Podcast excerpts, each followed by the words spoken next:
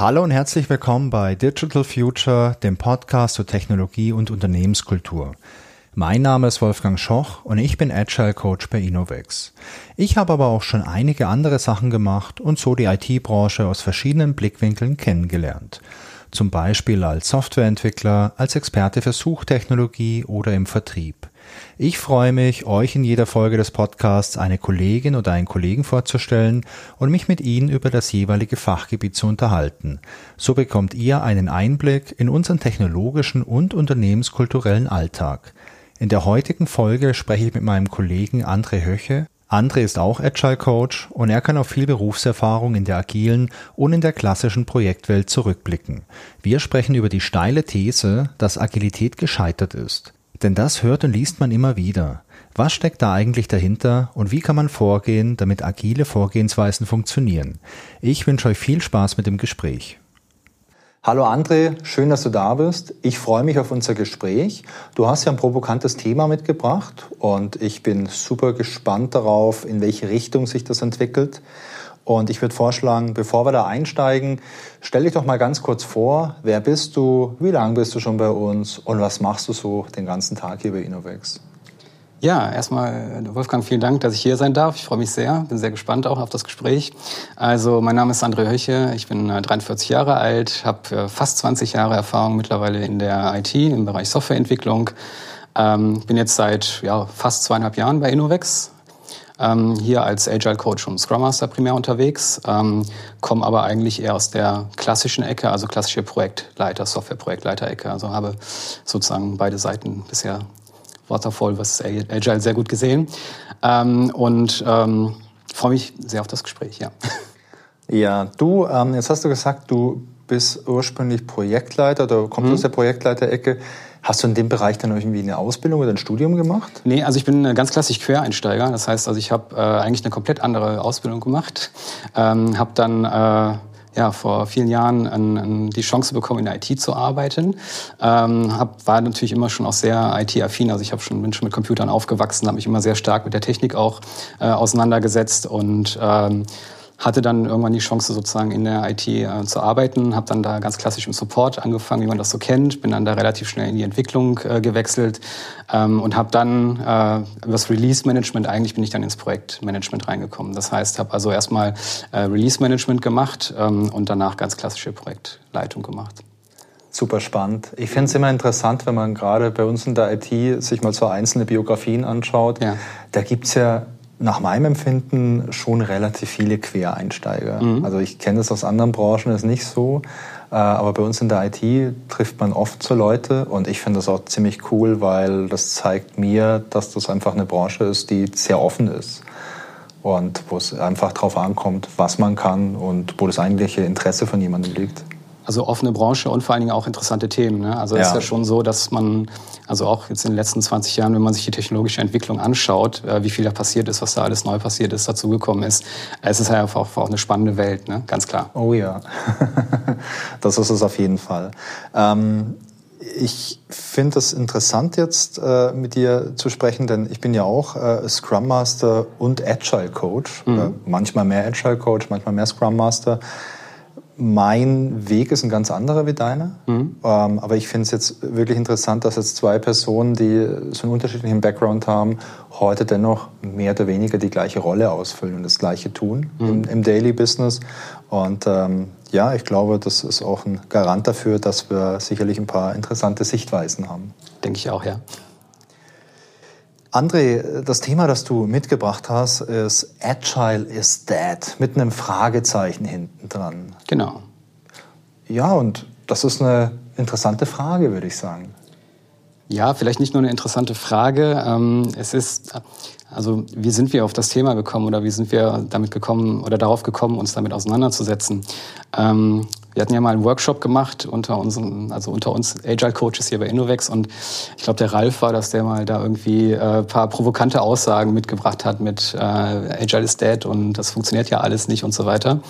Und ich fand das relativ spannend. Also ich hatte viele Leute im Bekanntenkreis hat man natürlich Leute, die auch viel in der IT arbeiten, die, wo man gemerkt hat, die so ich sag mal, so eine Art agilen Burnout hatten. Also wo dann die Firmen gesagt haben, wir müssen jetzt agil werden, die Leute getriezt haben und jetzt habt ihr eure Schulung, jetzt habt ihr euer agiles Mindset und hier sind die Prozesse und jetzt lauft weiter. Äh, und natürlich ganz klar, am Anfang läuft das alles erstmal viel schlechter als vorher und die waren dann ne, sehr, sehr frustriert. Ähm, und da gab es dann äh, Ralf, der dieses, äh, weiß nicht, ob das Slides oder so waren, mitgebracht hatte. Und da haben wir uns ein bisschen mit diesem Thema beschäftigt. Ähm, und da habe ich dann auch ein bisschen angefangen zu forschen, mir ein paar Mal Artikel, YouTube-Videos und so anzuschauen. Und habe gemerkt, dass da wirklich so ein paar Leute auch gibt, die da wirklich durch sämtliche Podcasts, Konferenzen und so weiter äh, tingeln, um das halt irgendwie so zu propagieren. Also zu sagen, wir sind da gescheitert, Agilität funktioniert nicht in unserem Business und äh, das hat uns alles nicht wirklich vorwärts gebracht. Wir sind eigentlich da, wo wir am Anfang ja, gestanden haben. Und äh, dieses Thema fand ich halt sehr spannend und wir haben uns halt ein bisschen damit auseinandergesetzt. Ähm, ich habe dazu auch einen Blogartikel geschrieben, der dann demnächst hoffentlich irgendwann demnächst äh, bei uns veröffentlicht wird auf der Webseite. Und ähm, habe ein paar Punkte mitgebracht, glaube ich, die ganz interessant sind, wenn man da mal drüber spricht, um zu verstehen, ist es wirklich Agilität, die, sage ich mal, in sich kaputt ist? Also die Idee davon, dass die Idee an sich kaputt ist und äh, es gar nicht funktionieren kann? Oder haben wir wirklich vielleicht ein Problem, Agilität wirklich zu verstehen, vielleicht auch ein gemeinsames Verständnis von Agilität zu entwickeln, also dass wir wirklich auch alle von dem gleichen Thema reden? Ähm, und wo scheitern wir denn eigentlich auch bei der Umsetzung? Also wenn man sich das mal ein bisschen im Detail anschaut und jetzt nicht so plakativ sozusagen einfach sagt, es ist alles tot, funktioniert nicht, Scrum funktioniert auch sowieso nicht, kann, kann auch gar nicht funktionieren. Man muss es halt verstehen, man muss sich ein bisschen damit beschäftigen und dann wird es sehr interessant, wenn man das tut, ja. Du, ähm, ich stelle mir jetzt eine ganz andere Frage, ja. und zwar, was ist denn eigentlich Agilität? Denn äh, du hast ein paar Fachwörter jetzt schon fallen lassen, mhm. Scrum zum Beispiel. Wir haben beide ja vorhin schon gesagt, dass wir Scrum Masters sind und mhm. Agile Coaches sind. Aber ich glaube, es macht sicherlich Sinn, sich mal über den Begriff Agilität zu unterhalten. Denn mhm. ich glaube, das ist ein Buzzword. Das liest man ganz, ganz oft. Klar. Unternehmen sind oftmals sehr agil, weil es eine gute Sache ist. Aber was ist es eigentlich? Was ist für dich Agilität? Ja, da kann ich vielleicht eine kleine Geschichte erzählen, ähm, wie ich zur Agilität auch gekommen bin oder wie das sich bei mir sozusagen manifestiert hat. Ich greife jetzt schon mal ein bisschen vor. Also ich habe äh, bei einem relativ großen Unternehmen gearbeitet, ganz klassisch als Projektmanager.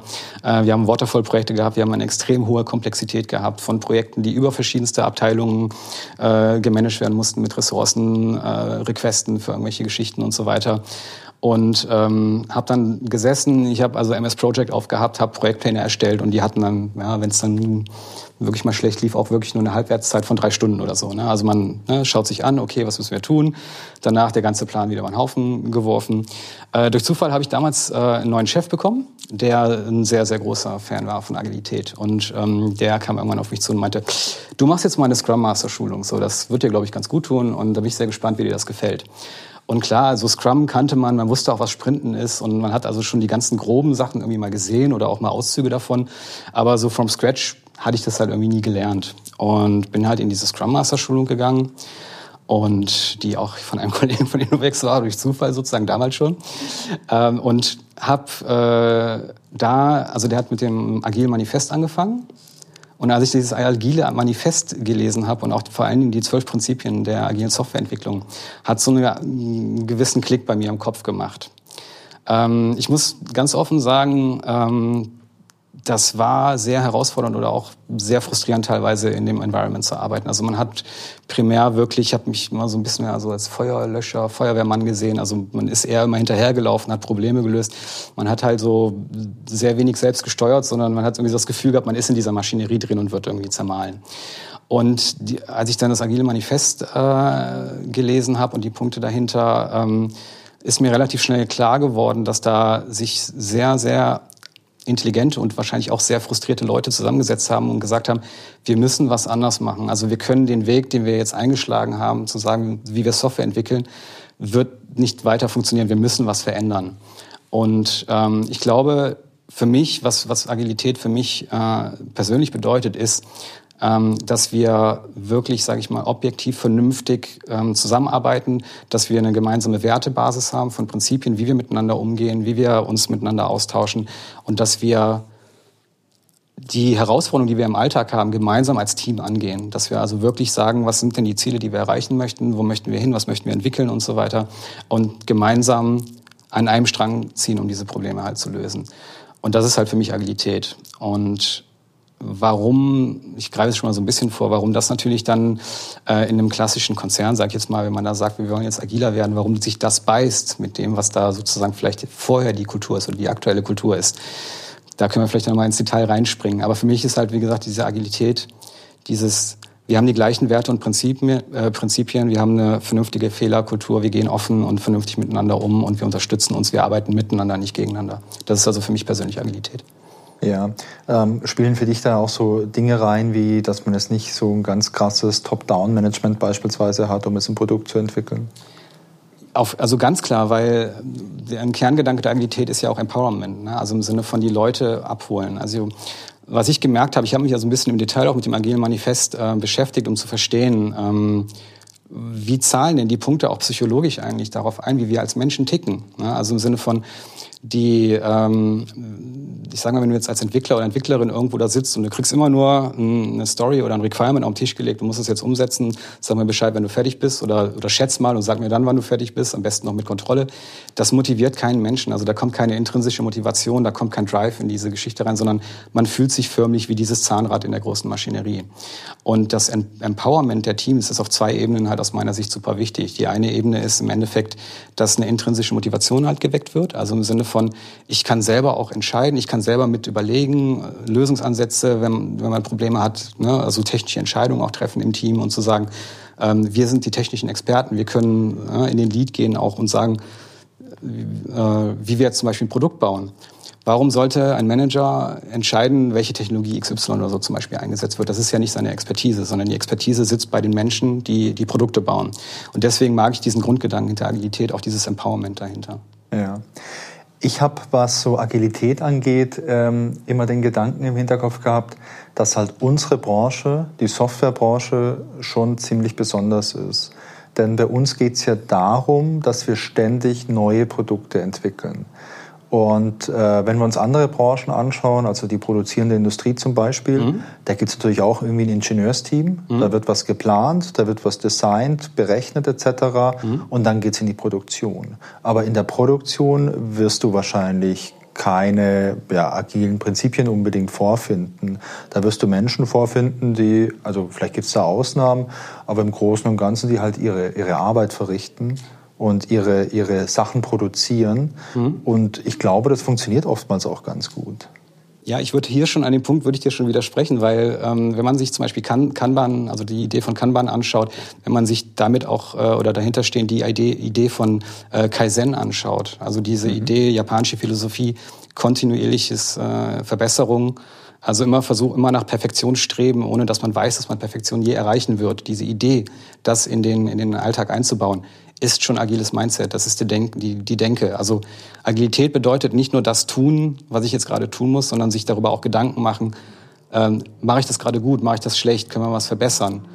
Äh, sind wir auf dem richtigen Weg? Ne? Also ähm, ich würde sagen, klar, also in so einer klassischen Produktion ist das ein bisschen was anderes. Ich glaube, worauf du hinaus möchtest, ist, ähm, wir haben halt in der Softwareentwicklung extrem viele Unbekannte. Ne? Also das heißt, wenn wir jetzt zum Beispiel eine Greenfield-Entwicklung starten, wir möchten ein neues Produkt entwickeln, ähm, wir wissen vielleicht noch gar nicht, wie groß wird die Userbasis sein äh, oder welche, wie viel Server muss man hinstellen, um die User später bedienen zu können, welche Technologien werden verwendet. Wenn wir einen Workshop machen, sind die Technologien, die wir im Kopf haben, die vielleicht gut sind, sind die wirklich gut? Ne? Oder fangen wir an zu entwickeln und sehen, oh, jetzt haben wir uns ein Framework ausgesucht, aber merken nach zwei Monaten, das ist vielleicht nicht das Gelbe von Ei, wir müssen was anderes nehmen. Das sind alles Sachen, dafür, also lange Rede, kurzer Sinn, Softwareentwicklung ist, Entwicklung ist ein extrem hochkomplexer Prozess und den kann man nicht von A bis Z durchplanen. Und das ist ja auch die, das ist ja die Grundidee, warum dieses Agile Manifest entstanden ist, weil die Leute damals vor über 20 Jahren frustriert waren, dass sie irgendwelche riesigen Pflichtenheften irgendwo hatten, die sie runterprogrammieren mussten und schon nach dem Drittel des Weges gemerkt haben, das führt nicht in die Richtung, wo wir eigentlich hin müssen. Ja, und das ist die logische Konsequenz daraus. Wenn das nicht funktioniert, muss man was anderes probieren. Als ich studiert habe, so Anfang der 2000er, da hatte ich einen Professor, und äh, an der Tür von seinem Büro, da hing so ein Zeitungsartikel. Und ich kann mich heute gar nicht mehr erinnern, welche Zeitung das war, aber ich kann mich noch erinnern, dass die Kernaussage war, dass äh, ein Viertel aller IT-Projekte weder in Zeit noch in Budget fertig werden und der Rest scheitert komplett. Genau. Und das habe ich als, äh, als junger Mann habe ich das gelesen und dann dachte ich mir, hey, ist es die gute Idee, jetzt Informatik zu studieren, wenn das so irgendwie so der Status quo ist, dass das meiste, was gemacht wird, einfach nicht gut ist. Und ähm, ich habe bei mir im Studium auch noch gelernt, wie Projektmanagement funktioniert. Wir mhm. haben auch mit MS Project gearbeitet. Und es gab eine Vorlesung über Projektmanagement, da wurde mal gezeigt, was es sonst noch für Ansätze gibt. Da gab es auch, ich glaube, man hat es damals noch nicht Scrum genannt, aber so iterative mhm. Entwicklungszyklen, da wurde auch mal was gezeigt, aber das war halt eine Vorlesung, so 90 Minuten, wo der Prof mal so drei, vier verschiedene äh, Projektmanagement-Ansätze vorgestellt hat. Und ich meine, das war halt so voll exotisch, irgendwie so, okay, ja, aber jetzt gehen wir wieder zurück zu Microsoft Project und dann äh, äh, wuppen wir das und dann müssen wir halt gucken, wie der rote Pfad ist. Und ich habe das auch alles gemacht und es hat damals ehrlich gesagt null Spaß gemacht. Ähm, was es nicht unbedingt an Microsoft Project liegen muss. Vielleicht liegt es auch daran, dass ich mich da gar nicht so einbringen wollte. Aber was ich vorhin sagen wollte, ist halt, ich glaube schon, dass eine Besonderheit in der Komplexität besteht, die wir haben. Denn die ist halt nicht beherrschbar. Und wenn du dir halt andere Branchen anschaust, da laufen auch manche Sachen gut und manche schlecht. Aber die große Softwarekrise, die wir halt Anfang der 2000er hatten, das war halt die Softwarekrise. Und das war jetzt nicht die Krise in der Herstellung von irgendwelchen Waschmittelproduktionsanlagen oder so. Da mag es auch Probleme und Optimierungspotenziale geben, die wir heute vielleicht auch ein bisschen mit Software lösen. Aber so elementare Probleme, dass wenn du jetzt Maschinenbauer bist und drei Viertel aller Maschinen, die du anfängst zu bauen, die werden einfach nicht fertig, weil du mittendrin merkst, oh Mist, ah, jetzt haben wir das komplett falsch gemacht, wir müssen alles wieder einschmelzen und fangen nochmal von vorne an. Ich glaube, das war eher die Ausnahme. Du hast gerade schon einen sehr wichtigen Punkt angesprochen. Und das ist auch ein Punkt, wo wir, glaube ich, wahrscheinlich nachher noch mal ein bisschen ins Detail halt reingehen werden, weil das, was wir operativ sehen, wenn wir in den Projekten drin sind, ist ja sehr häufig, dass in Organisationen versucht wird, auf einer operativen Ebene agil zu arbeiten. Also ja. im Sinne von, hat man oft dann die Teams, die sagen, wir machen jetzt Scrum und wir haben jetzt einen Scrum Master und wir versuchen agil. Aber die Management-Denke, sage ich mal, so ab einem Mid-Management-Level, die ist immer noch sehr waterfall-like. Und das ist auch das, was man in der, in der Praxis sieht. Ähm, die Teams oder, oder die Projekte sind weiterhin Deadline getrieben. Das heißt also, ein Kerngedanke der Agilität ist da gar nicht verstanden worden. Was ein großes Symptom aus meiner Sicht ist, warum Leute sagen, äh, auf der operativen Ebene Agilität funktioniert nicht, ähm, funktioniert natürlich nicht, wenn die Steuerung darüber oder wenn die Erwartungshaltung von dem Management darüber eine völlig andere ist. Das ist ein gutes Beispiel aus meiner Sicht. Ja, ich meine, ich kann es natürlich nachvollziehen, wenn ich jetzt äh, Manager bin mhm. und ich mache das schon sehr lange mhm. und ich möchte immer irgendwelche verlässlichen, in Anführungszeichen, mhm. Zahlen haben, ja. dann äh, ist natürlich eine klassische Projektsteuerung für mich super. Die ich habe eine Deadline, ich rechne vorher genau durch, was es kostet, mhm. wie lange es dauert. Und dann kann ja nicht viel passieren, außer, boah, es gibt eine weltweite Pandemie und alle Leute sind krank, okay, aber das ist ein minimierbares Risiko, glaube ich. Und jetzt habe ich äh, aber irgendwie auf einmal Scrum und ich kann jetzt nichts mehr planen. Die sagen mir gar nicht, was fertig wird. Die arbeiten jetzt, die machen irgendwas mit Story Points. Das ist natürlich jetzt eine sehr provokante Aussage, die du tätigst, weil de facto sieht es ja so aus, ich meine, du hast ja eben gesagt, wenn man sich die Zahlen anschaut, ja. wie, wie die Projekte scheitern sozusagen. Ne? Oder wie viele Projekte sind denn in einem Waterfall-Konstrukt erfolgreich? Die meisten sind halt nicht erfolgreich. Und was bringt einem Manager einen Deadline, der nicht auf dem Papier steht, wo er hinterherläuft und sagt, oder sein Team versucht noch zu treiben, dass diese Deadline gehalten wird, aber man trifft sie ja meistens nicht. Und das ist auch ganz wichtig. Agilität heißt nicht, dass wir nicht planen. Agilität heißt nicht, dass wir äh, uns, dass wir einfach mal schauen und gucken, wo wir rauskommen, sondern es heißt nur, dass wir der Weg dahin halt ein bisschen ein anderer ist und dass wir uns mehr Flexibilität bewahren. Und das müssen Manager auch verstehen. Das ist also eine ganz wichtige Message, die an jeden Manager geht, der da natürlich auch Verantwortung übernehmen muss, ganz klar. Ne? Also es ist wichtig, äh, dass man eine Planung hat und dass man weiß, was man eigentlich tun will. Aber wenn die, wenn die Deadline auf dem Papier wichtiger ist, als vielleicht dem Team zu vertrauen, dass das, was es tut, äh, dass es diese Projekte oder was immer gut umsetzt und sage ich mal, auch effektiv und effizient umsetzt, also im Sinne von jetzt auch nicht trödelt oder so, sondern dass ja. die einfach Bock haben, ähm, dann wird das Produkt schnell fertig und es wird zu dem Zeitpunkt fertig, wo der Product Owner oder wer auch immer, in welchem Konstrukt man sich unterwegs meint, das Ding kann jetzt an den Markt oder das kann jetzt an die ersten Friendly Customer. Genau. Also die, äh, die Deadline, die sich ein Manager wünscht oder die irgendwo auch gewürfelt werden ja teilweise, sagt, bis dahin muss das fertig sein. Das ist ein Wunsch, das ist eine Wette, die ja. gesetzt wird. Aber die Realität sieht ja anders aus. Wenn eine Firma ein Setup sich gebaut hat im Waterfall-Kontext, die können perfekt Software entwickeln, das funktioniert bei denen dann bin ich der Letzte, der jetzt hingeht, ihr müsst jetzt agil werden, weil das ist viel cooler. Agilität ist eine Möglichkeit, etwas anders zu machen. Wenn ich sehe, dass der Ist-Zustand nicht gut funktioniert oder dass wir Probleme haben, dass wir nicht in Time Quality Budget oder nur ein kleiner Prozentsatz unserer Projekte sind erfolgreich, dann muss ich doch mir überlegen, was gibt es denn für Alternativen oder was kann ich anders machen. Wenn ich das nicht tue, werde ich nichts verändern. Ja, ich glaube, der Wunsch nach einer Deadline, also der ist, der ist absolut nachvollziehbar. Aber wenn die Deadline super wichtig ist, weil es vielleicht irgendwelche gesetzlichen Regularien gibt und ich mhm. weiß, boah, wenn ich die Deadline verpasse, dann bekomme ich irgendwie eine Strafe, Geldstrafe, das ruiniert mich. Mhm. Dann kann ich schon verstehen, wenn man sagt, hey, die Deadline ist wichtig, aber dann muss ich mir vielleicht auch die Gedanken machen, was kann ich denn vielleicht an meiner Leistung wegstreichen, an dem Produkt um die Zeit zu erreichen. Weil ich meine, das ist das Projektmanagement-Dreieck. Also wenn das Budget fest ist und die Zeit fest ist und der Inhalt fest ist, dann wird es wahrscheinlich nicht funktionieren. Ja, und die logische Konsequenz daraus ist, auch die Projektteams funktionieren nicht gut. Ne? Weil ja. die Deadline ist kein, also der, eine, eine Deadline ist kein Motivator oder das ist nichts, wo die Leute sagen, yay, ich, ich hau jetzt nochmal richtig in die Tasten, weil ich weiß, das ist eine Deadline, sondern das ist was, das schwebt über dem Projekt. Wenn ein Projekt, also im klassischen Waterfall-Kontext, wenn ein Projekt startet, ist die Deadline noch ganz weit weg. Man fängt relativ entspannt an und guckt und blablabla. desto näher die Deadline kommt, schwebt sie über dem Team. Ja. Und das wird unweigerlich ab einem gewissen Punkt Stress auf das Team ausüben. Ja, klar. Und Stress ist giftig in einem Szenario, wo man komplexe Software entwickeln muss. Stress würde ich immer versuchen zu vermeiden, weil wir funktionieren Menschen, man hat immer mal Stress oder sowas, gar, äh, gar kein, kein Thema. Aber wenn man in einem konstanten, stressigen Setup arbeitet, wird man nicht gut performen, auch nicht als Team. Der Druck ist halt einfach künstlich. Das ist ja das große Problem. Das ist ja nichts Natürliches, was irgendwie aufkommt oder ein natürlicher Stress, weil du jetzt irgendwie am Arbeiten mhm. bist und du merkst, hui, äh, ich habe mir gedacht, dass man das mit einem ganz einfachen Algorithmus hier lösen kann, aber in Wirklichkeit ist es viel komplexer. Das ist Neuland. Ich muss es vielleicht ein bisschen Research betreiben. Ich muss was Neues überlegen und ich glaube, sowas erzeugt natürlich auch eine gewisse Art von Druck auf mich, weil ich merke, ich muss über mich vielleicht hinauswachsen, um das Problem zu lösen und ich weiß nicht, ob ich es schaffe oder wie. Aber da kann ich mir vorstellen, dass das schon so eine Art Druck ist, der mich motiviert, mhm. weil ich es erreichen möchte. Aber die Deadline, wenn die mir von außen vorgegeben wird, das ist ja was total Künstliches dann einfach.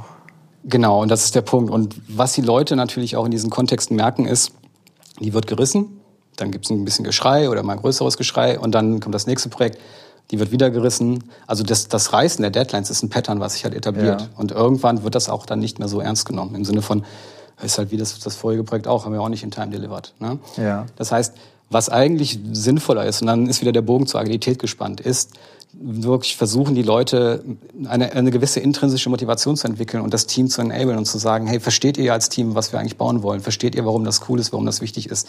Haben wir einen Product Owner, der so stark enabled ist, dass er wirklich steuern kann, dass er sich selber Gedanken um das Produkt machen kann, es weiterentwickeln kann und so weiter? Oder ist der Product Owner ein relabelter Product Manager? Ne? Diese Sachen, Fragen muss man halt stellen. Und wie gesagt, der Bogen wieder zurück, ist Agilität tot? Wenn ich in einem solchen Setup versuche, agil, agil zu werden, sozusagen, ist das eine extrem große Herausforderung. Gar keine Frage, weil das Mindset ist noch das alte. Ne? Also das heißt, wir arbeiten in einem alten Mindset mit neuen äh, Prozessen erstmal. Ich rede jetzt noch gar nicht ja. von Kultur oder so, sondern erstmal von Prozessen. Und das ist ja völlig klar, dass die Leute dann aus einem Umfeld kommen, was eh schon schwierig war, Deadline getrieben, stressig und so weiter, dann noch neue Prozesse, noch mehr höhere Erwartungshaltung, weil der klassische Manager wird ja auch sagen, jetzt haben wir ja schon ein halbes Jahr agil, warum performen die nicht besser? Ne? Warum gehen die Kurven nicht äh, hoch, warum gehen die runter? Da muss man da sich noch recht, rechtfertigen und so weiter. Das ist nicht mit Agilität halt gemeint. Und ich glaube, da ist der, die große Krux. Und ich glaube, das ist so ein Kern, Kernpunkt, wo man mal tiefer reingehen könnte. Ist Agilität kaputt? Oder haben wir Agilität nicht auf allen Ebenen so verstanden, wie wir es eigentlich müssten? Um die wirklichen Benefits da auch rausziehen zu können. Und das ist das, was schwer ist im, im Daily Business, sage ich mal. Ja, oder vielleicht auch, ist Agilität das Falsche, um in so einem äh, ja, gewachsenen Konzern was zu verändern? Weil was du sagst, finde ich super wichtig. Ähm, Scrum was sicherlich eines der populärsten äh, Vorgehensmodelle ist, wenn wir über Agilität sprechen, ist zumindest hier in der Softwareentwicklung.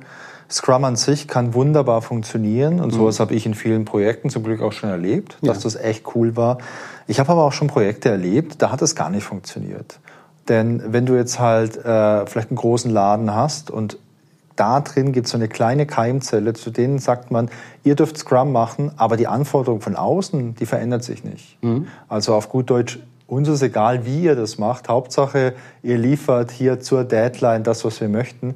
Dann ist das ja zum Scheitern verurteilt. Denn wenn du jetzt anfängst, irgendwie agil zu arbeiten, dann kostet dich das natürlich auch einen gewissen, ja, eine gewisse Zeit. Also du hast ja auch äh, durch, durch diesen Prozess verschiedene Dinge, die du tust, die du halt nicht machst, wenn du jetzt halt irgendwie so dein Lastenheft irgendwie auf dem Tisch liegen hast und das ausprogrammierst in Anführungszeichen. Also du hast Meetings und so weiter. Mhm. Ähm, und bist dadurch vielleicht objektiv betrachtet erstmal ein kleines bisschen langsamer, ungeachtet der Vorteile, die so ein Vorgehen hat.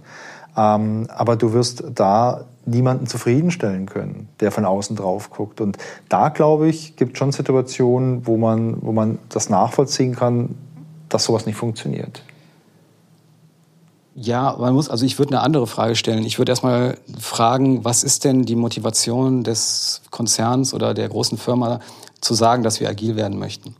Ne? Das ist eigentlich die erste Frage, die man sich halt stellen möchte. Und Hast du deine Antwort drauf? Das, ja, die, also die klassische Antwort ist, ich habe das mal genannt, oder wie habe ich das äh, formuliert, so, der Agilität ist der heilige Gral für die Firmen. Also im Sinne von, die lesen überall, wie cool agil ist und wie cool das funktioniert. Wir brauchen agil, wir brauchen KI und wir brauchen eine Blockchain und dann läuft das. Ge genau, also im Sinne von Agilität wird halt jetzt ein bisschen länger schon durchs Dorf getrieben sozusagen, weil es halt einfach schon länger auch da ist. Also Blockchain hört man ja nicht mehr ganz so viel davon.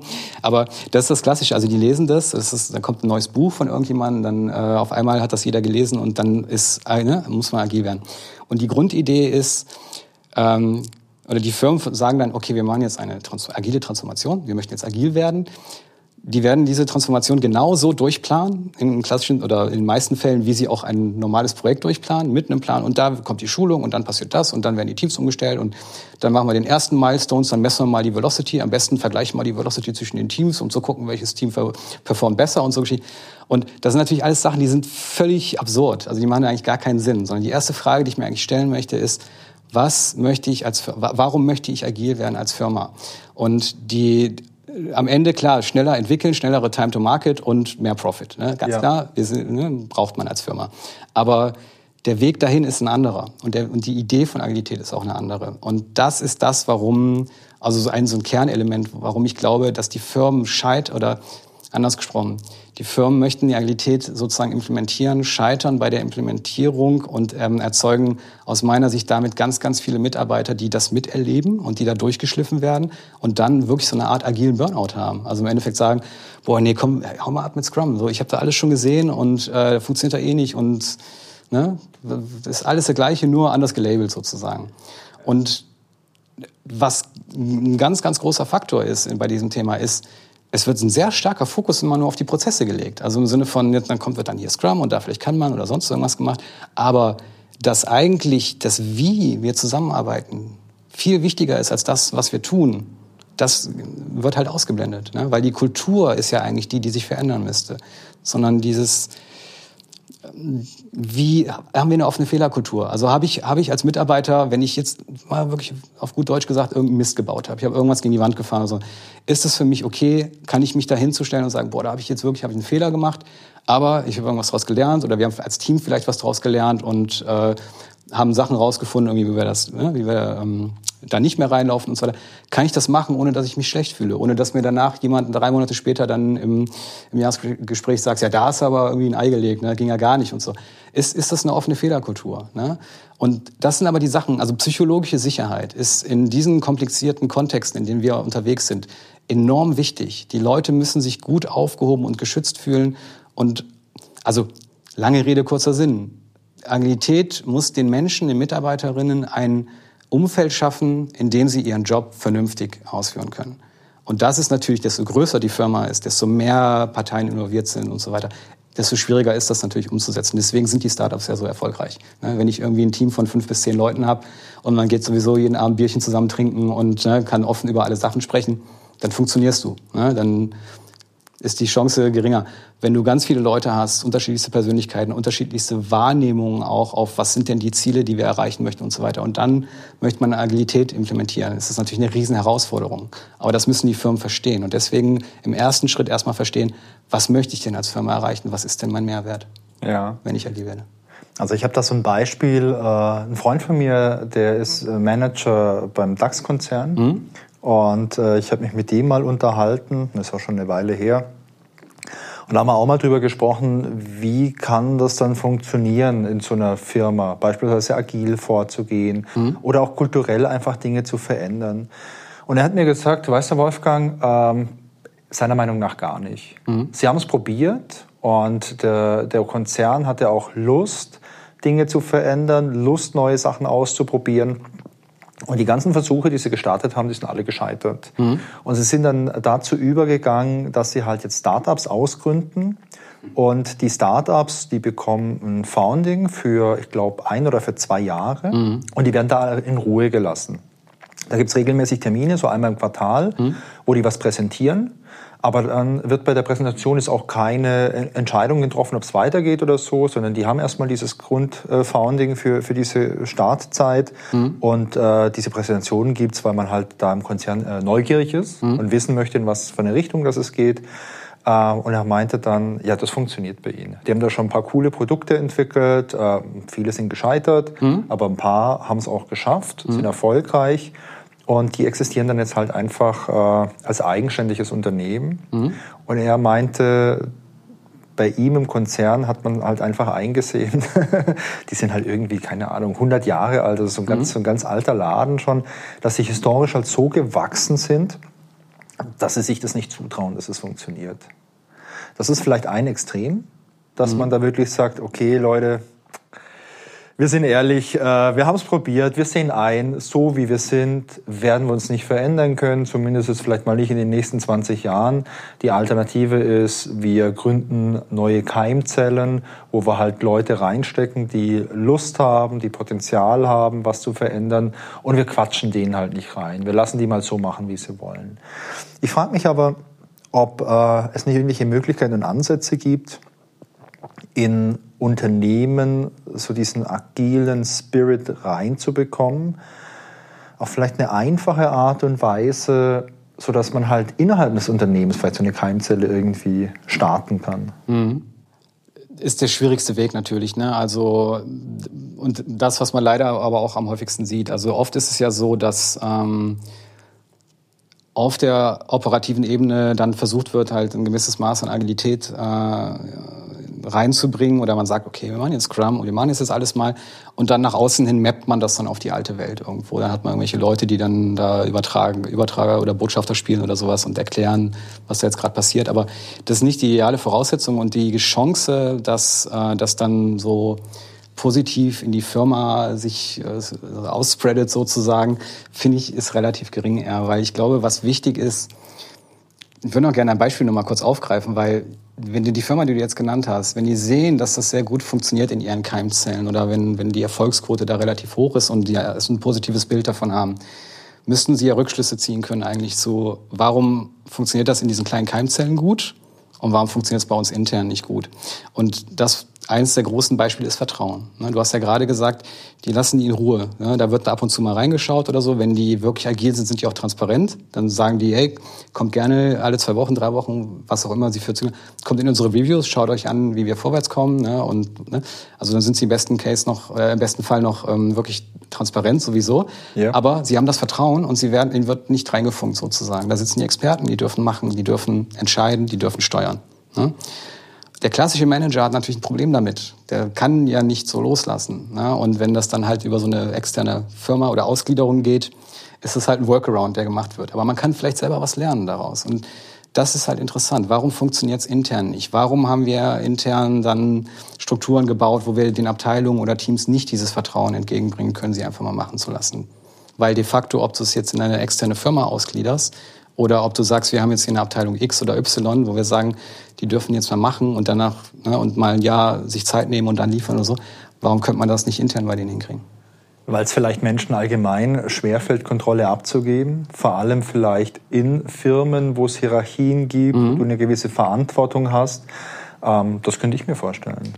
Da, da würde ich wieder so argumentieren, also wenn die Kontrolle gut funktioniert oder wenn, ne, also wenn wenn das ein Mechanismus ist, der gut, gute Ergebnisse liefert, würde ich sagen, fair enough, dann kontrolliere die Teams und mach's. Aber man zeigt oder man sieht ja häufig in der, äh, in der Realität, es funktioniert halt nicht gut. Also diese Kontrollidee. Ne? Und ja, ein Punkt. Also es funktioniert nicht gut, aber kann ich weiterreden. Ja, ja ich glaube, ich glaube halt, wenn du halt Strukturen hast, die halt gewachsen sind und die schon immer so sind, ist es vielleicht auch einfach schwierig, Dinge neu zu gestalten weil du nimmst ja jemand dadurch auch was weg. Also wenn es das dein Job ist, du bist derjenige, der mhm. verantwortlich ist für eine Abteilung. Mhm. Und äh, dann ist das ja auch was, was dich vielleicht irgendwo, äh, weiß nicht, ein bisschen ehrt, dass man dich auserwählt hat aufgrund mhm. von deiner guten Leistung, André, dass du jetzt hier verantwortlich bist, dass die Abteilung ordentlich delivert. Und äh, du hältst natürlich auch einen Kopf hin, wenn es nicht klappt. Aber nur durch deine gute Arbeit funktioniert und wenn wir jetzt sagen, boah, wir machen das jetzt so selbst organisiert vielleicht oder wir machen das mit Scrum und mit viel Verantwortung mhm. und viel Vertrauen, dass wir aufteilen in der Abteilung, dann bist das nicht nur du, dann sind es auf einmal viele Leute. Und ich könnte mir vorstellen, dass das für manche Leute einfach ein Problem ist, solche Veränderungen hinzunehmen. Also das ist ein riesiges Problem und das ist auch wahrscheinlich mit eines der größten Probleme. Die Frage, die man sich jetzt natürlich stellen muss, ist, ähm, ist das gesund? Also im Sinne von, ist das, ist das nicht okay, wenn wir als Team gewinnen und nicht, wenn ein Leiter einer Abteilung gewinnt und äh, ich sag mal jetzt in Anführungsstrichen Lorbeeren irgendwie dafür einheizt. Du weißt, worauf ich hinaus will. Ja. Ich, ich habe immer einen sehr, sehr starken Fokus auf die Menschen, mit denen ich zusammenarbeite, weil sie eigentlich ja die Actual Work äh, erledigen. Also das sind die Menschen, die sich hinstellen, die die Produkte entwickeln und so weiter. Und die aus meiner Sicht, das ist mein Mindset, die muss man empowern, denen muss man ein, ein Umfeld schaffen, damit sie gute Arbeit leisten können. Nur weil jemand als Manager irgendwie da drüber steht und, und Druck jetzt ausübt oder vielleicht auch sanften Druck oder sowas halt, ist es, das ist nicht das, was die Menschen brauchen in diesem Umfeld, sondern eher im Gegenteil. Nee, das, das ist auf jeden Fall nicht. Also ich bin gerade in einem Projekt, da bin ich relativ neu drin, das seit ein paar Wochen. Ähm, das habe ich übernommen, das Projekt von einer Kollegin. Und äh, das Team das ist richtig gut. Die haben total viel Ahnung, wie da alles abläuft. Und ich kann denen nichts beibringen. Ich habe denen auch gesagt, hey, ihr seid die Profis. Mhm. Wenn ich eine Frage habe, komme ich zu euch. Wenn ich euch irgendwas helfen kann, dann mache ich es gern. Aber ich werde nicht anfangen, euch jetzt zu sagen, was ihr tun müsst. Ich werde es auch nicht im Daily anfangen, euch zu sagen oder euch zu fragen, was was los ist. Ihr macht es seit, weiß nicht, eineinhalb, zwei Jahren. Mhm. Ähm, mein Job ist, dass ich mich überflüssig mache. Ich gucke euch zu. Wenn ich euch irgendwo unterstützen kann, dann mache ich es gerne. Aber ich gestalte euch jetzt nicht einen Tag. Das braucht ihr nicht. Aber das ist ja ein gutes Beispiel. Und das ist ja, da sieht man, dass es erfolgreich ist. Und dass ja. es halt nachhaltig auch erfolgreich ja. ist. Dass es also nicht jetzt nur auch Deadline getrieben, quartalsgetrieben oder so ist, sondern man baut ein Team und man baut eine gewisse Teamdynamik auf, die Nachhaltigkeit hat, die Bestand hat. Ne?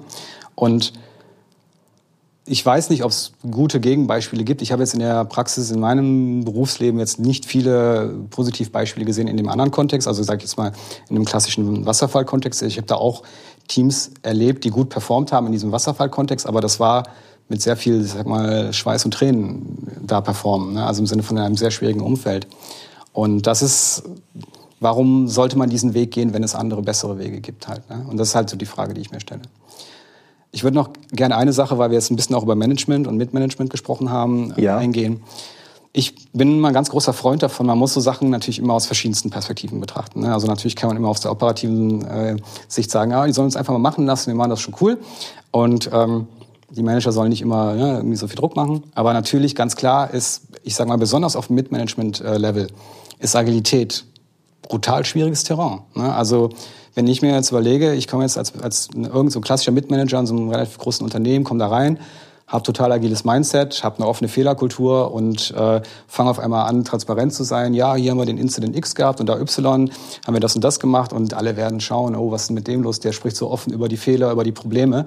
Genug Leute werden wahrscheinlich das als Angriffsfläche nehmen, wenn sie, wenn sie sehen, dass sie selber da einen Benefit draus haben. Also wenn ich eine Kultur habe, sozusagen, wo das dann auch ausgenutzt wird, dann muss man natürlich super vorsichtig sein. Ne? Das heißt, es ist schwer, also in diesen Umfeldern, wie du beschrieben hast, Konzern es ist super schwer, Agilität oder agil zu werden. Da muss man mit einem gewissen Fingerspitzengefühl halt rangehen und überlegen, ne?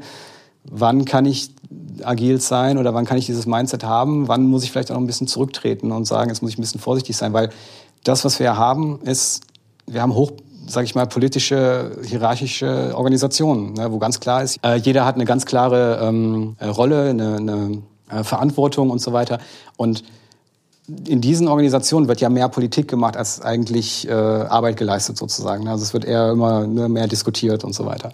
Und was ich halt sehe, ist ähm, diese oder Agilität ist wie so ein, das zersetzt so diese politi politischen Geschichten. Ne? Also wenn wir über agile Interaktion sprechen im Sinne von Rollen, Positionen sind egal. Wenn wir jetzt mit einer Person X sprechen müssen oder wenn wir mit denen zusammenarbeiten müssen, dann machen wir das. Ne? Dann brechen wir diese Silos auf, egal. Und ähm, das ist für so Organisationen natürlich eine brutal krasse Herausforderung, gar keine Frage. Aber die müssen das sehen und die müssen auch dann sich überlegen, wenn das nicht gut funktioniert, sich hinsetzen und schauen, warum nicht. Und ich finde halt das, was du als Beispiel genannt hast von deinem, von deinem Bekannten, der da in dem äh, Konzern arbeitet, so dieses, ja, wir haben jetzt einen Workaround gefunden und der funktioniert für uns und deswegen können wir es ja jetzt bei uns intern so weiterlaufen lassen, finde ich eigentlich eher schade, weil man könnte es ja als eine Herausforderung sehen, man könnte sagen, wir haben jetzt die Organisation kleine oder wir bauen kleine Firmen auf, können wir da was rausziehen, können wir da irgendwas bei uns in die Organisation übertragen, damit wir uns umstellen oder langsam ähm, äh, den Benefit langsam da rausziehen. Ja. Weil dieses, die Klasse, also man, keine, ab einer gewissen Größe wirst du keine einzige Firma in, äh, agil transformieren können in so eine Art Big Bang. Äh, und zu sagen, wir machen jetzt drei Monate Agilitäts-Crashkurs, danach sind wir agil, so funktioniert die Idee nicht. Sondern die Idee ist eine, eine, dass wir uns kontinuierlich entwickeln und kontinuierlich immer weiter schauen, wo sind die Probleme, was müssen wir angehen, wie können wir uns besser aufstellen. Und dieses Mindset ist super schwer in der heutigen Zeit, weil die, und das ist auch leider das, was man sehr häufig im, im operativen Geschäft sieht, es ist, die Geschwindigkeit ist riesengroß. Die Firmen sind selber immer die Getriebenen. Also sie haben sehr wenig Zeit, sich mit sich selber zu beschäftigen. Sie müssen sich immer mit dem Markt, mit ihren Produkten, mit den Zahlen beschäftigen. Und sie haben sehr wenig Zeit, nach innen zu schauen, um sich mit sich selber zu beschäftigen. Da sie das nicht tun, verschenken sie halt sehr, sehr viel Potenzial. Aber kann es denn überhaupt funktionieren als großes Unternehmen, dass du dich so transformierst? Äh, also kann das ein Ansatz sein, der, der tatsächlich funktioniert? Oder ist es dann vielleicht doch die einfache Variante zu sagen, okay, ich habe mein Unternehmen, das läuft ganz gut und ich baue parallel irgendwas auf. Vielleicht was Kleines, was aber größer wird und vielleicht, wenn man mal in die Zukunft schaut, in zehn Jahren so groß ist, dass man vielleicht so die alte Firma beerdigen kann und wir haben ein neues Unternehmen, das vielleicht agil aufgestellt ist, weil wir vielleicht auf einer grünen Wiese anfangen können einfach. Also ich, war, ich weiß, worauf du hinaus willst, aber ich würde das gar nicht so binär sehen, weil ja. im Sinne von, man muss es ja auch jetzt nicht vielleicht als riesige agile Transformation lostreten oder sonst. Man kann es ja auch im kleinen Kreis erstmal machen und man kann ja kleiner anfangen und immer mal wieder diese Benefits reinholen. Aber ich persönlich, wenn ich in so einem Umfeld, oder anders gesprochen, wenn ich, wenn ich so ein Umfeld sehe oder wenn ich die Menschen in so einem Umfeld sehe, finde ich, ist Stillstand da die schlechteste Option. Und zu sagen, wir machen es so weiter wie immer, weil wir haben das bisher immer so gemacht, weil die wenigsten Firmen funktionieren gut. Die wenigsten Firmen sind die Mitarbeiter sehr zufrieden und sagen, macht mir richtig Spaß, ich bin motiviert, die Herausforderungen sind genau auf dem Level, die ich brauche, um mich weiterzuentwickeln und so, sondern es ist eher im Gegenteil. Die Leute müssen sich dann teilweise montags irgendwie zur Arbeit schleppen und sind froh, wenn sie freitags rauskommen. Ne? Und das ist, kann man natürlich sagen, ja, das ein Setup funktioniert halt irgendwie. Wäre für mich persönlich aber jetzt eins, wo ich sagen würde, das wäre nicht mein Anspruch. Mhm. Also auch als Organisation wäre das jetzt nicht mein Anspruch. Was ich mich frage, ist aber das Folgende. Wenn wir jetzt bei Kunden sind und äh, Projekte durchführen, und die sind ja auch immer agil, dann sind die in der Regel ja erfolgreich. Also klar, manche Projekte, die laufen besser, manche laufen ein bisschen schlechter oder sind einfach äh, anspruchsvoller oder auch komplizierter aufgrund der Faktoren, die wir halt vorfinden. Aber wir haben halt auch die Sonderstellung, dass wir als externe Dienstleister einfach immer hinkommen und wir sind dann meistens ein bisschen isoliert und haben dann vielleicht einen Ansprechpartner auf Kundenseite oder einige wenige Ansprechpartner und von den ganzen internen Prozessen kriegen wir oftmals ja gar nicht so super viel mit, was auch gut ist für unser Daily Business in der Entwicklung. Ich frage mich jetzt aber, ähm, wir hier bei Innovex, wir sind ja alle agil äh, aufgestellt und ich würde sagen, fast alle von uns sind wahrscheinlich auch sehr begeistert äh, von Agilität. Ähm, was können wir denn tun, wenn wir bei Kunden vor Ort sind für Projekte, um von diesem agilen Spirit einfach ein bisschen was dazulassen, sodass das vielleicht einfach abfärbt und vielleicht auch Kunden mal auf ein paar Ideen bringt, wie sie sich selber da neu aufstellen können. Mhm. Also auch super interessante Frage. Und ähm, ich würde jetzt sagen, bei der Frage erstmal, wenn man in so ein Umfeld oder so einen Kontext reinkommt, ist so eine Sondierung halt super wichtig, dass man erstmal reinkommt, versteht, wie ticken die Leute, wie tickt das Management, wie agil sind die eigentlich, haben die schon sagen wir mal, Grundkonzepte verstanden und haben bei der Umsetzung Probleme oder ist es so völlig neu für die, kommen wir jetzt mit irgendwelchen wirren Begriffen und die wissen noch gar nichts, um zu gucken, kann man, wie muss man sie abholen halt sozusagen. Und ganz wichtig dabei auch, wenn sie schon versucht haben, erste Gehversuche im Bereich Agilität zu machen, und gescheitert sind oder da schlechte Erfahrungen mit gehabt haben und schon so einen gewissen agil verbrannt wurden dadurch, dann muss man die wirklich erstmal abholen, dann muss man die erstmal wieder ein bisschen erden, ähm, viel zuhören und äh, ja, sie abholen und dann sanft wieder in diese agile Ecke halt führen. Was ganz wichtig ist, man darf nicht mit so einer agilen Brechstange jetzt wieder reinkommen und sagen, so hier haben jetzt die neuen agilen Prozesse und äh, das sowieso ja, funktioniert immer und ähm, damit wird man die Leute nicht abholen, da überzeugt man auch keinen mit, sondern man muss ein gewisses Fingerspitzengefühl haben, man muss also operativ die Menschen auf der operativen Ebene ähm, wirklich verstehen und gucken, wie das Level da bei denen ist. Man muss aber auch wirklich auf eine Management, mindestens mit Management-Ebene äh, schauen, gibt es da ein gewisses Commitment auch dazu, agil zu arbeiten arbeiten. Also im Sinne von, ist auch dieser Gedanke da, ist der Benefit auch verstanden dahinter, wenn wir das jetzt irgendwo tun. Ähm, und dann hat man halt schon verschiedene Ansatzpunkte. Was wichtig ist, ist, ähm, ganz, oder Transparenz kommt mir da immer in den, in den Sinn, weil agile Prozesse oder die agile Idee ist oft, also Transparenz hat einen ganz großen äh, Stellenwert da. Also das, was wir tun, soll sichtbar sein. Auch Probleme und Fehler sollen sichtbar sein, damit ja. wir im besten Fall daraus lernen können. Ne? Und da tun sich viele Organisationen erstmal mit schwer. Und wenn dann auf einmal viele Probleme, sonstige Geschichten sichtbar werden und die müssen dann damit umgehen und die müssen sich dann äh, überlegen, okay, was machen wir jetzt, äh, dann sind die schnell natürlich auch überfordert. Das heißt, zwei Sachen, wenn ich reinkomme, erstmal Umfeld verstehen, die Menschen verstehen, wie ticken die, haben die schon Erfahrung mit Agilität, äh, sind die schon vielleicht agil verbrannt im Worst Case, da muss ich ganz behutsam vorgehen. Ähm, und das Zweite ist wirklich, ähm, pick your fights. Also überleg dir, wo macht das Sinn, in welchem Kontext äh, jetzt den agilen Impuls irgendwo zu setzen. Und wo ich jetzt sehr gute Erfahrungen mitgemacht habe, ist im Endeffekt, ähm, dass man auch in einer Organisation, die halt vielleicht nur ein bisschen agil ist, durch so einen agilen Leuchtturm wirklich auch äh, Licht in andere Abteilungen werfen kann oder halt in die Organisation reinwerfen kann, wo sie auf einmal sehen, also erstmal ganz klassisch sind die dann verwirrt, also die machen ja alles anders und wieso sind die Rollen da so komisch und so. Und wir sagen, nein, wir machen es erstmal und schaut euch das mal an und auf einmal sehen, wow, cool, das funktioniert ja eigentlich ganz gut bei denen. Und wenn man jemanden überzeugen möchte von einer Idee, kann man tausend Slides bauen und sehr, sehr viel reden. Wenn man zeigt, wie es funktionieren kann, damit holt man die Leute wirklich ab. Mhm. Und das ist aus meiner Sicht das, was am besten funktioniert. Und dazu muss man natürlich aber auch gewisse Grundvoraussetzungen haben. Ne? Also wenn man wirklich das als Guerilla-Taktik fahren muss sozusagen, dann ist es, da muss man wirklich sehr schauen. Da muss man seinen eigenen Weg halt finden. Aber es gibt Möglichkeiten, ganz klar.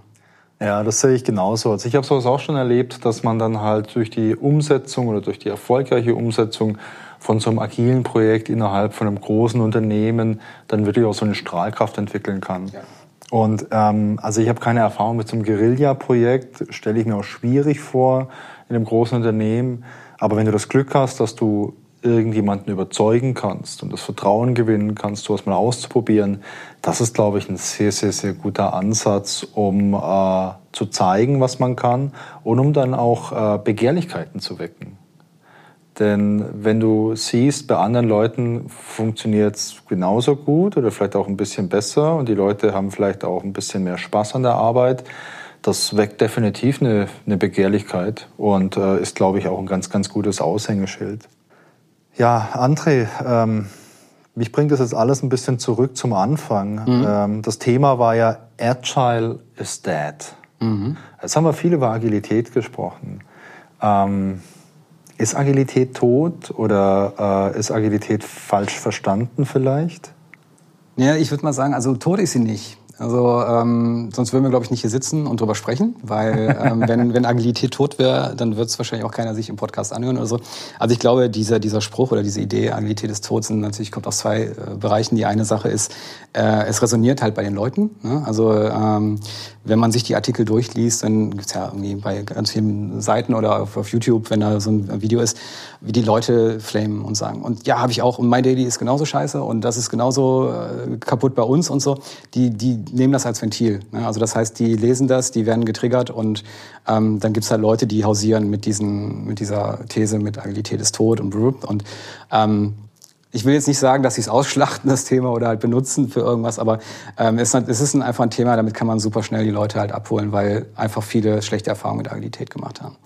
Ähm, ich glaube, was jetzt auch schon durch unser Gespräch ein bisschen sichtbar geworden ist, ist, dass die, glaube ich, Grundidee, die Kerngedanken von Agilität nicht tot sind, weil wenn wir sagen, dass eine, auf eine Fehlerkultur vernünftig miteinander umgehen auf der Arbeit, wenn das, wenn die Idee, die Werte und Prinzipien tot sind oder nicht gut sind, dann haben wir aus meiner Sicht ein Riesenproblem weil dann ähm, wird sich die Arbeitswelt sehr stark verändern, glaube ich, wenn wir sagen, das ist uns nicht wichtig. Ähm, deswegen glaube ich eher, die Frage ist, äh, warum fühlt sich kaputt an? Also warum fühlt sich Agilität bei uns im Alltag kaputt an? Ich, würd, ich fände es besser, wenn wir die Frage stellen. Ne? Also warum fühlt sich nicht gut an oder warum fühlt sich kaputt an, als zu sagen, alles schlecht, funktioniert sowieso nicht. Ja, das ist eine sehr, sehr gute Frage. Ich persönlich glaube, ein großes Problem der Agilität äh, besteht darin, dass die oft falsch gelebt wird. Also ich habe viele Projekte erlebt, äh, zum einen durch einen Job hier, zum anderen mhm. aber auch aus Erzählungen von Freunden, ähm, wo halt verspitzt formuliert irgendjemand mal ein Buch gelesen hat über Agilität oder über Scrum oder vielleicht mhm. so einen Kurs gemacht hat, so einen Scrum Master Kurs und vorher aber noch nie was mit dem Thema zu tun hatte und dann ein Projekt geleitet hat oder als Scrum mhm. Master begleitet hat. Und äh, ganz ehrlich, wenn ich jetzt äh, meine normale Projektarbeit umstelle und die Umstellung besteht darin, dass ich jetzt jeden Tag ein Daily habe und irgendwelche anderen Meetings abhalte, ähm, dann bringt das meines Erachtens keinen Mehrwert, sondern das Gegenteil vielleicht sogar. Es, es, bringt dir Stress, weil du hast auf einmal mehr Meetings, du weißt nicht genau, was du da vielleicht tun sollst. Und das Schlimmste in Meetings finde ich immer ist, äh, wenn man nicht weiß, warum man das tut. Mhm. Ja, wir machen das jetzt so, das steht hier drin, im, im Scrum Guide habe ich es gelesen, wir müssen jetzt diese Retrospektive machen. Also erzählt doch mal, wie geht's euch? Mhm. Ähm, da hat ja auch kein, also habe ich keinen Bock und ich glaube, da haben viele Leute keine Lust drauf. Mhm. Und ähm, ich glaube, Agilität ähm, besteht vor allem darin, diese ganzen soften Sachen zu leben. Also diesen mhm. Umgang mit Menschen, Wertschätzung, Empowerment. Ich glaube, wenn du die ganzen Meetings, die jetzt in Scrum verankert sind, wenn du die alle weglässt, mhm einfach komplett nicht machst, sondern dich mal nur darauf konzentrierst, dass du mehr Vertrauen schenkst, dass du Leuten keine Aufgaben überträgst, sondern Verantwortlichkeiten. Ich glaube, die Dinge, die bringen dir schon einen enormen Vorteil. Und ich glaube, das ist halt auch die Basis, um dann wirklich Scrum zu machen. Denn nur der Prozess, äh, der ist nicht gut. Also der bringt ja auch kein Wunder, der macht dir nicht alles besser. Und ich glaube, viele Leute, die so verbrannt sind, wie du es gesagt hast, oder die sich da lustig machen, auch über, ach ja, Scrum und Agile, das, da quatscht man ja nur den ganzen Tag, ja, da hat man ja nur Meetings und trinkt Kaffee, aber gearbeitet wird nichts. Genau. Ähm, ich glaube, das sind oftmals Leute, die halt diesen äh, ja, nüchternen Prozess kennengelernt haben, aber ohne alles, was halt drumherum ist. Aber das, was du sagst, ist 100% wahr und ist super, super wichtig. Ähm, wenn wir im, sage ich mal, Business-Kontext über Agilität sprechen, wird jedem, oder sage ich mal, jedem kommen sofort die Prozesse in den Kopf. Ne? Also das Erste, was du denkst, ist Scrum im Softwareentwicklungskontext, weil Scrum der de facto Standard ist, ne? kann man fast ja. so sagen.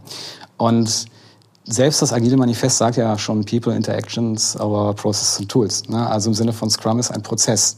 Und wenn ich nur auf den Prozess mich fokussiere und nicht auf die Werte, Ideen, Prinzipien, die im Agile Manifest stehen, wie, wie wir zusammenarbeiten, ähm, dann wird Scrum so nicht funktionieren, weil das basiert, wie du sagst, die Grundwerte sind die Basis dafür, die wir gemeinsam haben müssen.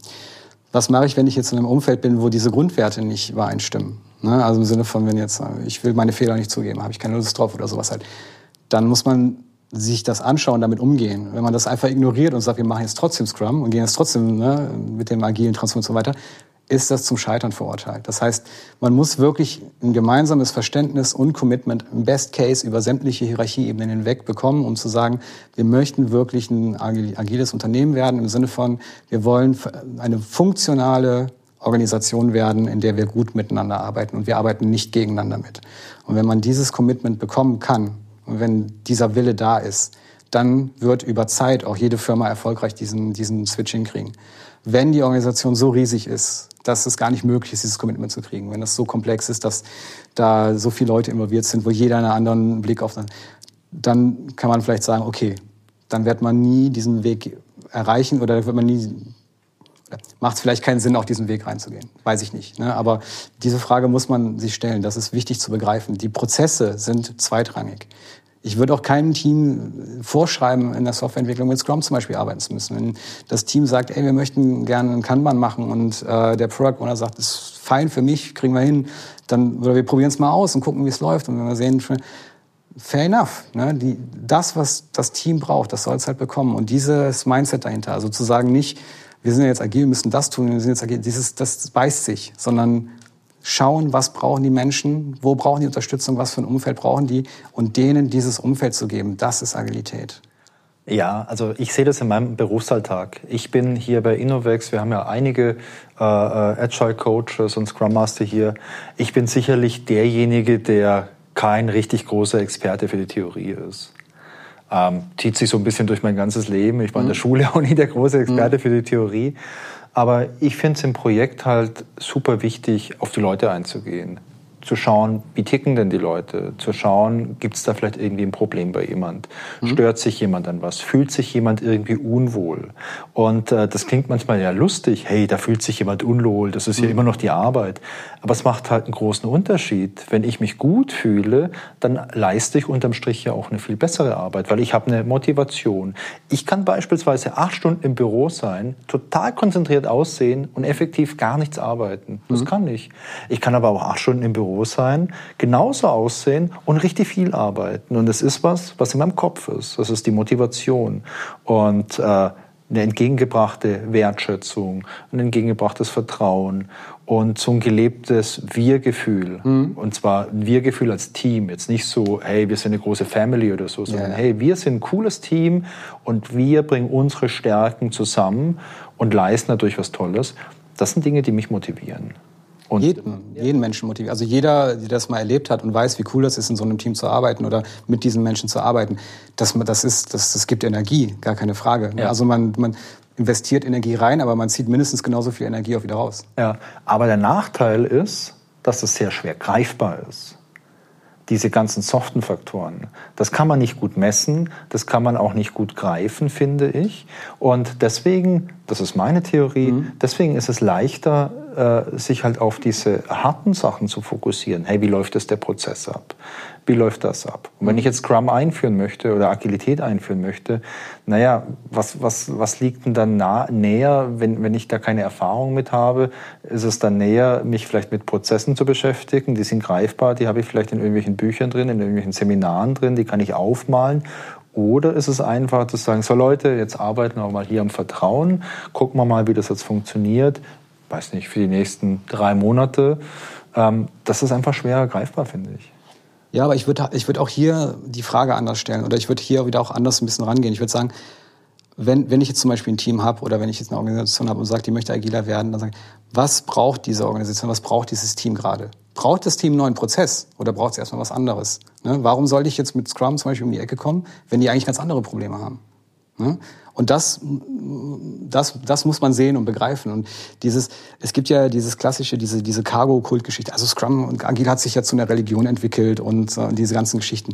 Das äh, habe ich jetzt persönlich noch nicht so krass erlebt. Ich glaube, das ist gerade in Amerika, glaube ich, ist das ziemlich krass. Also ja. hier in Europa, glaube ich, nicht so heftig, aber in Amerika wird das dann oft so wirklich zelebriert im klassischen Sinne.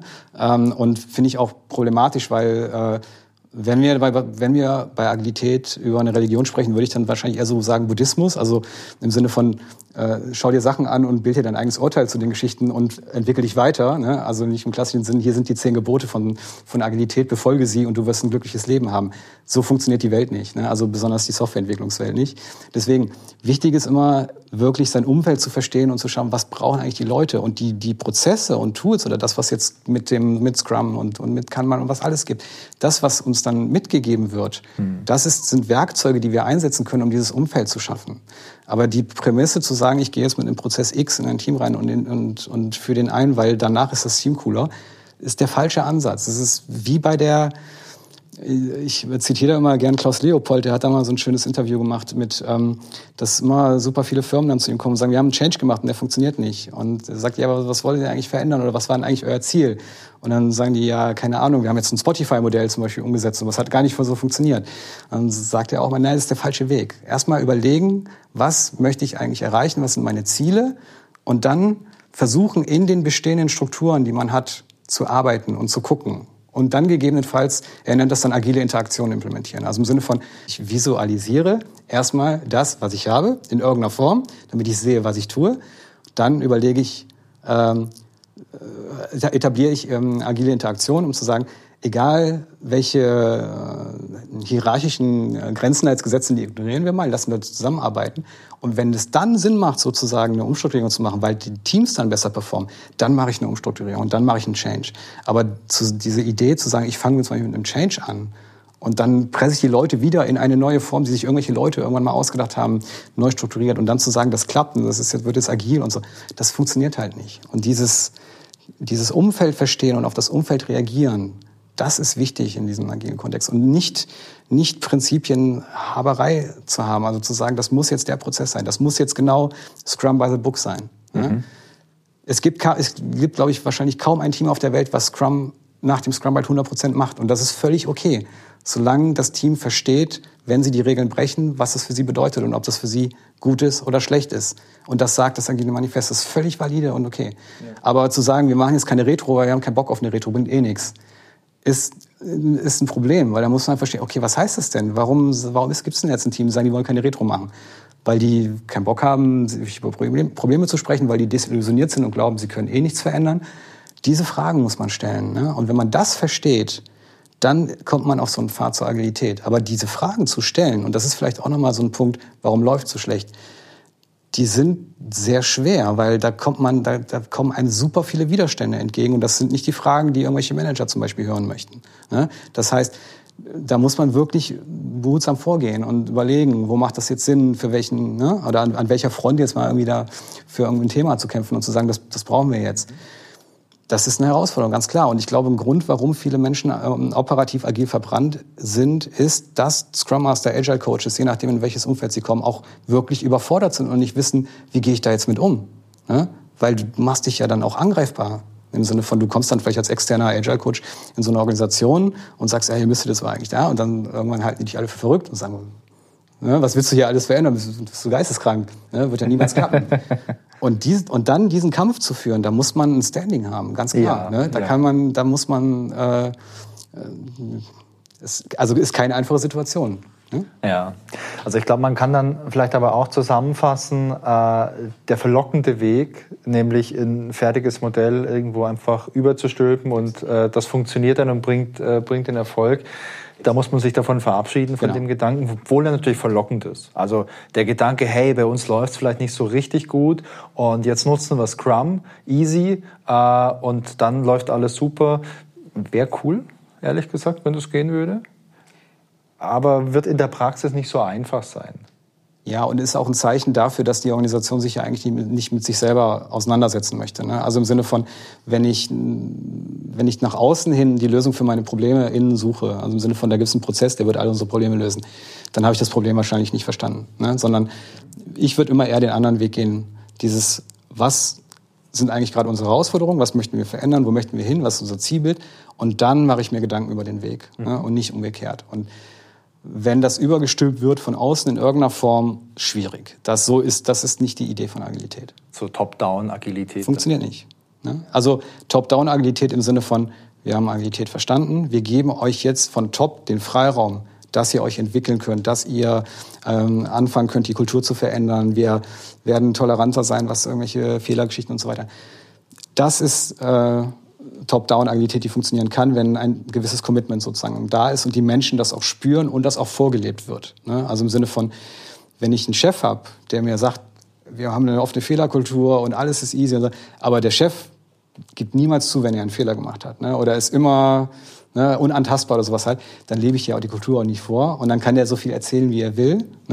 Das merken die Menschen. Die, ja, du kennst das, wir gerade in der Softwarebranche, hier arbeiten sehr viele hochintelligente Menschen miteinander, lösen komplexe Probleme, bauen komplexe Produkte. Die merken sowas sofort. Den kann man nichts verkaufen. Ne? Na klar. Und das ist halt was, wo, glaube ich, Manager sich das Leben ein bisschen auch oft zu einfach machen und dann das nicht sehen. Ja, das heißt unterm Strich, äh, wenn wir was transformieren möchten, wir brauchen als Voraussetzung das Vertrauen, die Bereitschaft, auch genau. was Neues zu lernen, die Bereitschaft, uns zu verändern und wahrscheinlich auch irgendwie eine externe Unterstützung, die uns da begleitet. Ja, ähm, das ist ein ganz äh, interessanter Punkt. Ähm, da habe ich mich auch ein bisschen mit auseinandergesetzt. Also könnte, könnte eigentlich eine Firma, die jetzt intrinsisch, also vielleicht eine größere Firma, könnte die eigentlich agil werden? Ja. Von sich aus. Also im Sinne von, wir heiern jetzt, keine Ahnung, drei Agile-Coaches und lassen die ein bisschen wuseln. Und ich glaube, vor 10, 15 Jahren hätte ich da noch anders drüber geurteilt, weil da war ich auch mal sehr kritisch. So, jetzt kommen da irgendwelche externen Leute rein und äh, erzählen, was irgendwie zu ändern, sind dann wieder weg und dann im Worst Case explodiert im Best Case ist es ein bisschen besser. Ähm, heute habe ich gemerkt, dass wir, oder wenn man in so einem Kontext drin ist oder wenn man als Agile Coach jetzt zum Beispiel Leute äh, coacht, die ähm, als irgendwie Teamleiter oder sowas sind und mit ihren Menschen da besser umgehen möchten, das ist wichtig, dass da so ein objektiver Blick von außen drauf ist, weil die diese äh, man ist diese also jede Organisation entwickelt gewisse Patterns, nach denen sie funktioniert, also so ungeschriebene Regeln, äh, wie sie ja, ja wie sie funktioniert. Und ähm, das äh, ist wichtig, dass dieser objektive Blick von außen da ist und immer wieder auch so diesen Impuls setzt. Immer wieder merkt ihr gerade, ihr seid wieder auf, ihr seid wieder auf dem Weg äh, in euer, auf euer altes Level sozusagen. Ihr macht gerade wieder die Sachen, die ihr früher gemacht habt, die ihr eigentlich nicht mehr tun wolltet. Und dieser Fingerzeig ist super wichtig, besonders am Anfang, ab einem gewissen Punkt, weil das alte, die alten Muster, die müssen überschrieben werden und das sind halt nicht nur drei, vier Muster, sondern die sind super breit aufgestellt. Und wenn diese Impulse nicht kommen, und das passiert jedem, egal wie gut er ist, wird man unweigerlich wieder in diese alten Muster halt reinfallen. Und das ist wichtig zu verstehen. Der Job von einem Agile Coach oder von so einem externen Berater oder wer auch immer dann in so einen Kontext reinkommt, ist es genau diese Objektivität zu behalten und immer wieder diesen Impuls zu setzen und immer wieder zu sagen, hey, denkt dran, ne, ihr macht gerade das, was ihr eigentlich nicht mehr tun wolltet. Ne, ne. Das ist eine Hilfestellung, die sie brauchen. Ich glaube, selten, also ich kann mir nicht vorstellen, dass eine Firma das wirklich aus rein eigener Kraft schafft. Da müsste sie schon jetzt sehr gut aufgestellt sein und eigentlich schon ein relativ agiles Mindset haben, wenn sie das hinkriegen würde. Mhm. Ich war mal bei einer Firma, da haben wir auch ein Projekt gehabt, ähm, das ist auch schon ein paar Jahre her, war auch ein agiles Projekt und die Firma selbst, auch ein größeres Unternehmen, die hatten da keine Erfahrung mit. Mhm. Aber die hatten Lust, ja. äh, agil zu arbeiten und hatten auch Lust, äh, sich da zu verändern.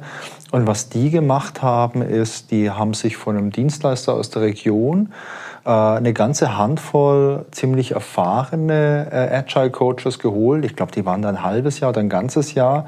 Und die Agile Coaches, die haben die unterstützt. Also mhm. die haben da beispielsweise äh, so Sparing gemacht für Product Owner. Die haben dann teilweise auch als Scrum Master gearbeitet, wobei das Ziel war halt schon, dass der, äh, dass der Kunde, dass der das irgendwann mal auch alleine macht. Mhm. Und die machen das heute auch alleine und das funktioniert auch ganz gut.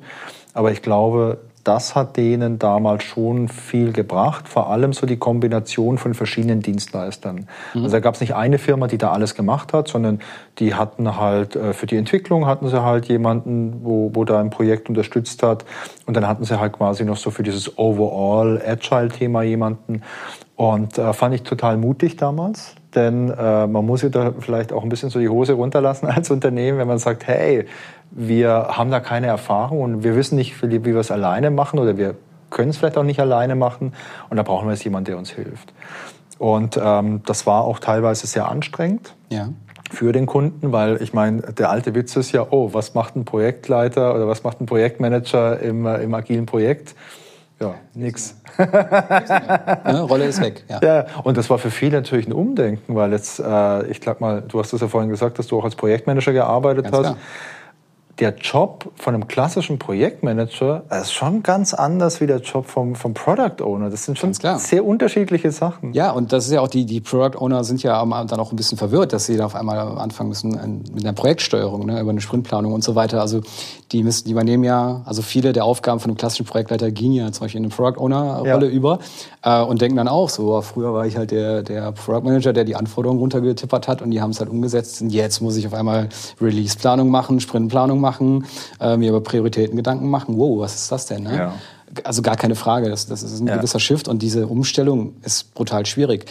Du hast aber einen anderen Punkt genannt, der häufig in den Diskussionen auch wirklich gar nicht genannt wird, der aber auch super wichtig ist du hast gesagt, Mut haben, auch mal was zu probieren oder diesen Mut haben, auch ja. mal äh, was auszuprobieren, gegebenenfalls zu scheitern und da was daraus zu lernen oder so. Aber ich habe oft das Gefühl auch, dass vielen Organisationen halt dieser Mut fehlt. Also einfach mal zu sagen, lass uns mal was trauen, lass uns mal was ausprobieren und machen. Und im Worst Case äh, klappt nicht, aber wir können irgendwas rausziehen, um danach was anderes zu probieren. Und im Best Case klappt's halt.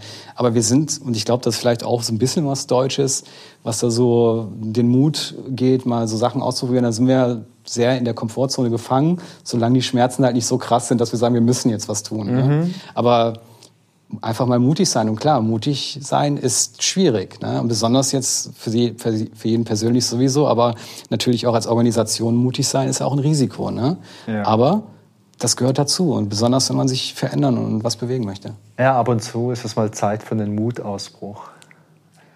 Schöne, schöner Satz, ja, kann ich nicht, ja, ist so. Ja, hey, und wenn du jetzt agil vorgehst, und wir haben ja schon ein bisschen auch über Scrum gesprochen, in mhm. Scrum ist ja auch so ein Grundsatz immer so dieses Inspect and Adapt und das genau. iterative Vorgehen. Man kann ja auch iterativ mutig sein. Man muss ja nicht unbedingt die Riesenentscheidung treffen, die den Monster-Impact hat für, für das nächste Jahr. Man kann ja auch in kleinen Schritten mutig sein und einen kleinen Schritt tun und schauen, wie es funktioniert. Und wenn es gut ist, den nächsten Schritt tun. Und wenn es nicht gut ist, überlegen, wie der nächste Schritt anders sein kann. Ja. Das ist vielleicht auch noch ein wichtiger Punkt, den du gerade ansprichst, der mir auch sehr häufig auffällt, weil ich glaube, dass wenn so die Leute, die auf Agilität äh, allergisch reagieren oder halt irgendwie draufkloppen und sagen, es ist, ne, funktioniert alles nicht, ich glaube, dass oft auch die kleinen Fortschritte nicht gesehen werden. Also dass man ich glaube, die Entwicklerinnen sind teilweise sehr schnell im Kopf oder die wissen, wie irgendwas funktionieren könnte. Ja. Und die Realität ist meistens ein bisschen langsamer als sie. Und das heißt, sie haben eine gewisse Erwartungshaltung, die sie dann auch aufbauen, wenn man über Agilität spricht, wenn man über Prozesse spricht. Und ähm, oft ist es dann so, dass zwar vielleicht schon positive Veränderungen irgendwo da sind oder dass halt so der, der Keim, die Keimzelle gesetzt wurde und das jetzt äh, besser wird, aber die Geschwindigkeit halt nicht gut ist und das gar nicht so richtig mehr wahrgenommen wird. Also dass man nur noch den Fokus für die Sachen hat, die immer noch schlecht laufen, ja. aber wenig Fokus auf die Sachen hat, die man eigentlich positiv verändert hat. Und das ist auch was, was ich mir versuche immer anzugewöhnen in, in so einem Kontext, ist ähm, versuchen nicht in so Ist-Zuständen zu denken, sondern in so Bewegungen. Ne? Also im Sinne von gar nicht so, wo stehen wir heute, was haben wir für Probleme oder sonst irgendwas, sondern den, den Fortschritt, den wir gemacht haben oder das, die Veränderung, die wir gemacht haben in den letzten Monaten oder sowas halt, ist es in die Richtung, wo ich sage, die ist richtig mhm. oder die ist falsch. Ne?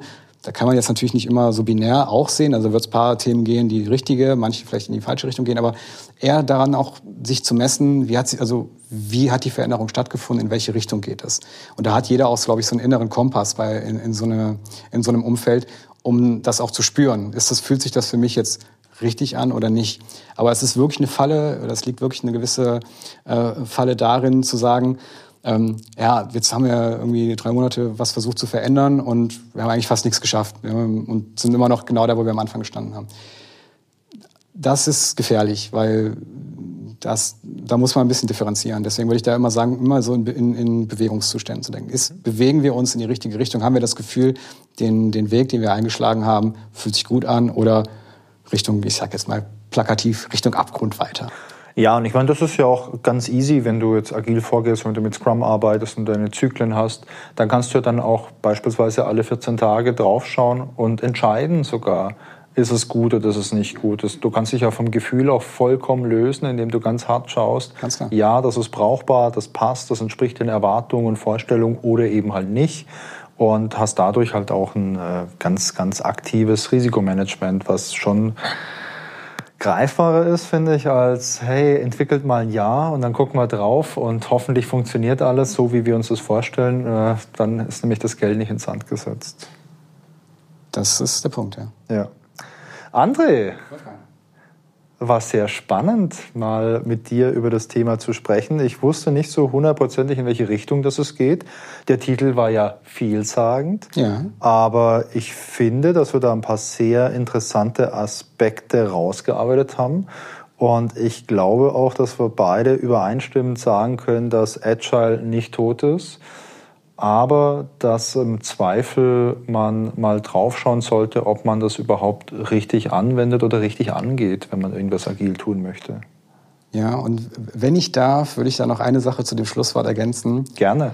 Ähm, ich glaube, was wir alle sehen, also ich gehe jetzt ein bisschen auf so eine Metaebene noch drauf, äh, auf eine Metaebene, die Arbeitswelt wird nicht unstressiger werden, als sie momentan ist. Ne? Ähm, ich habe letztens ein Interview gesehen, ich weiß, ich habe den Namen leider wieder vergessen. Äh, war aber eine Frau, die auch, äh, ich glaube, Leadership-Professorin oder sowas war. Äh, die hat einen Satz gesagt, der mich dann auch schockiert hatte. Die meinte, die Zeit, in der wir heute leben, ist die langsamste Zeit, in der wir je leben werden. Ne? Und unter der Prämisse, dass alles sich um uns herum noch weiter beschleunigen wird. Und wenn man diesen Kont also wenn man das versteht, wenn man ein bisschen darüber nachdenkt. Wir müssen wirklich uns über Wege überlegen, wie können wir eine vernünftige Arbeitswelt für die Menschen schaffen, dass sie da nicht dran kaputt gehen, dass sie also nicht da, ich sage ich mal, diese virtuelle Mühle in diesen Mühlen zermahlen werden, irgendwann nicht mehr können und, und mhm. ne, whatever. Da muss, da müssen wir uns wirklich Gedanken machen, weil die Technologie und alles um uns herum wird immer schneller, es wird wirklich anspruchsvoller, die Komplexitätslevel steigen und so weiter. Also wir müssen wirklich überlegen, wie können wir eine Arbeitswelt schaffen, in der die Menschen gut miteinander arbeiten können. Agilität gibt uns da gute Ansatzpunkte, also im Sinne von, das ist eine Art Framework oder eine Idee, die wir umsetzen können und was, was uns helfen kann, das zu in irgendeiner Form kompensieren. Wenn wir das nicht tun, wird es schwieriger in der Arbeitswelt aus meiner Sicht. Das würde ich gerne noch so als Schlusssatz mitgeben. Ja, das war mir wichtig. Finde ich, finde ich einen sehr, sehr guten Schlusssatz. Danke, Wolfgang. Gut. André, vielen Dank äh, für deine Zeit. Gerne, immer wieder gerne. Das war das Gespräch mit André. Ich hoffe, dass es euch Spaß gemacht hat. Wenn ihr Feedback habt, dann erreicht ihr mich per E-Mail unter podcast.innovex.de. Wir hören uns in zwei Wochen wieder. Bis dahin wünsche ich euch viel Spaß und eine gute Zeit.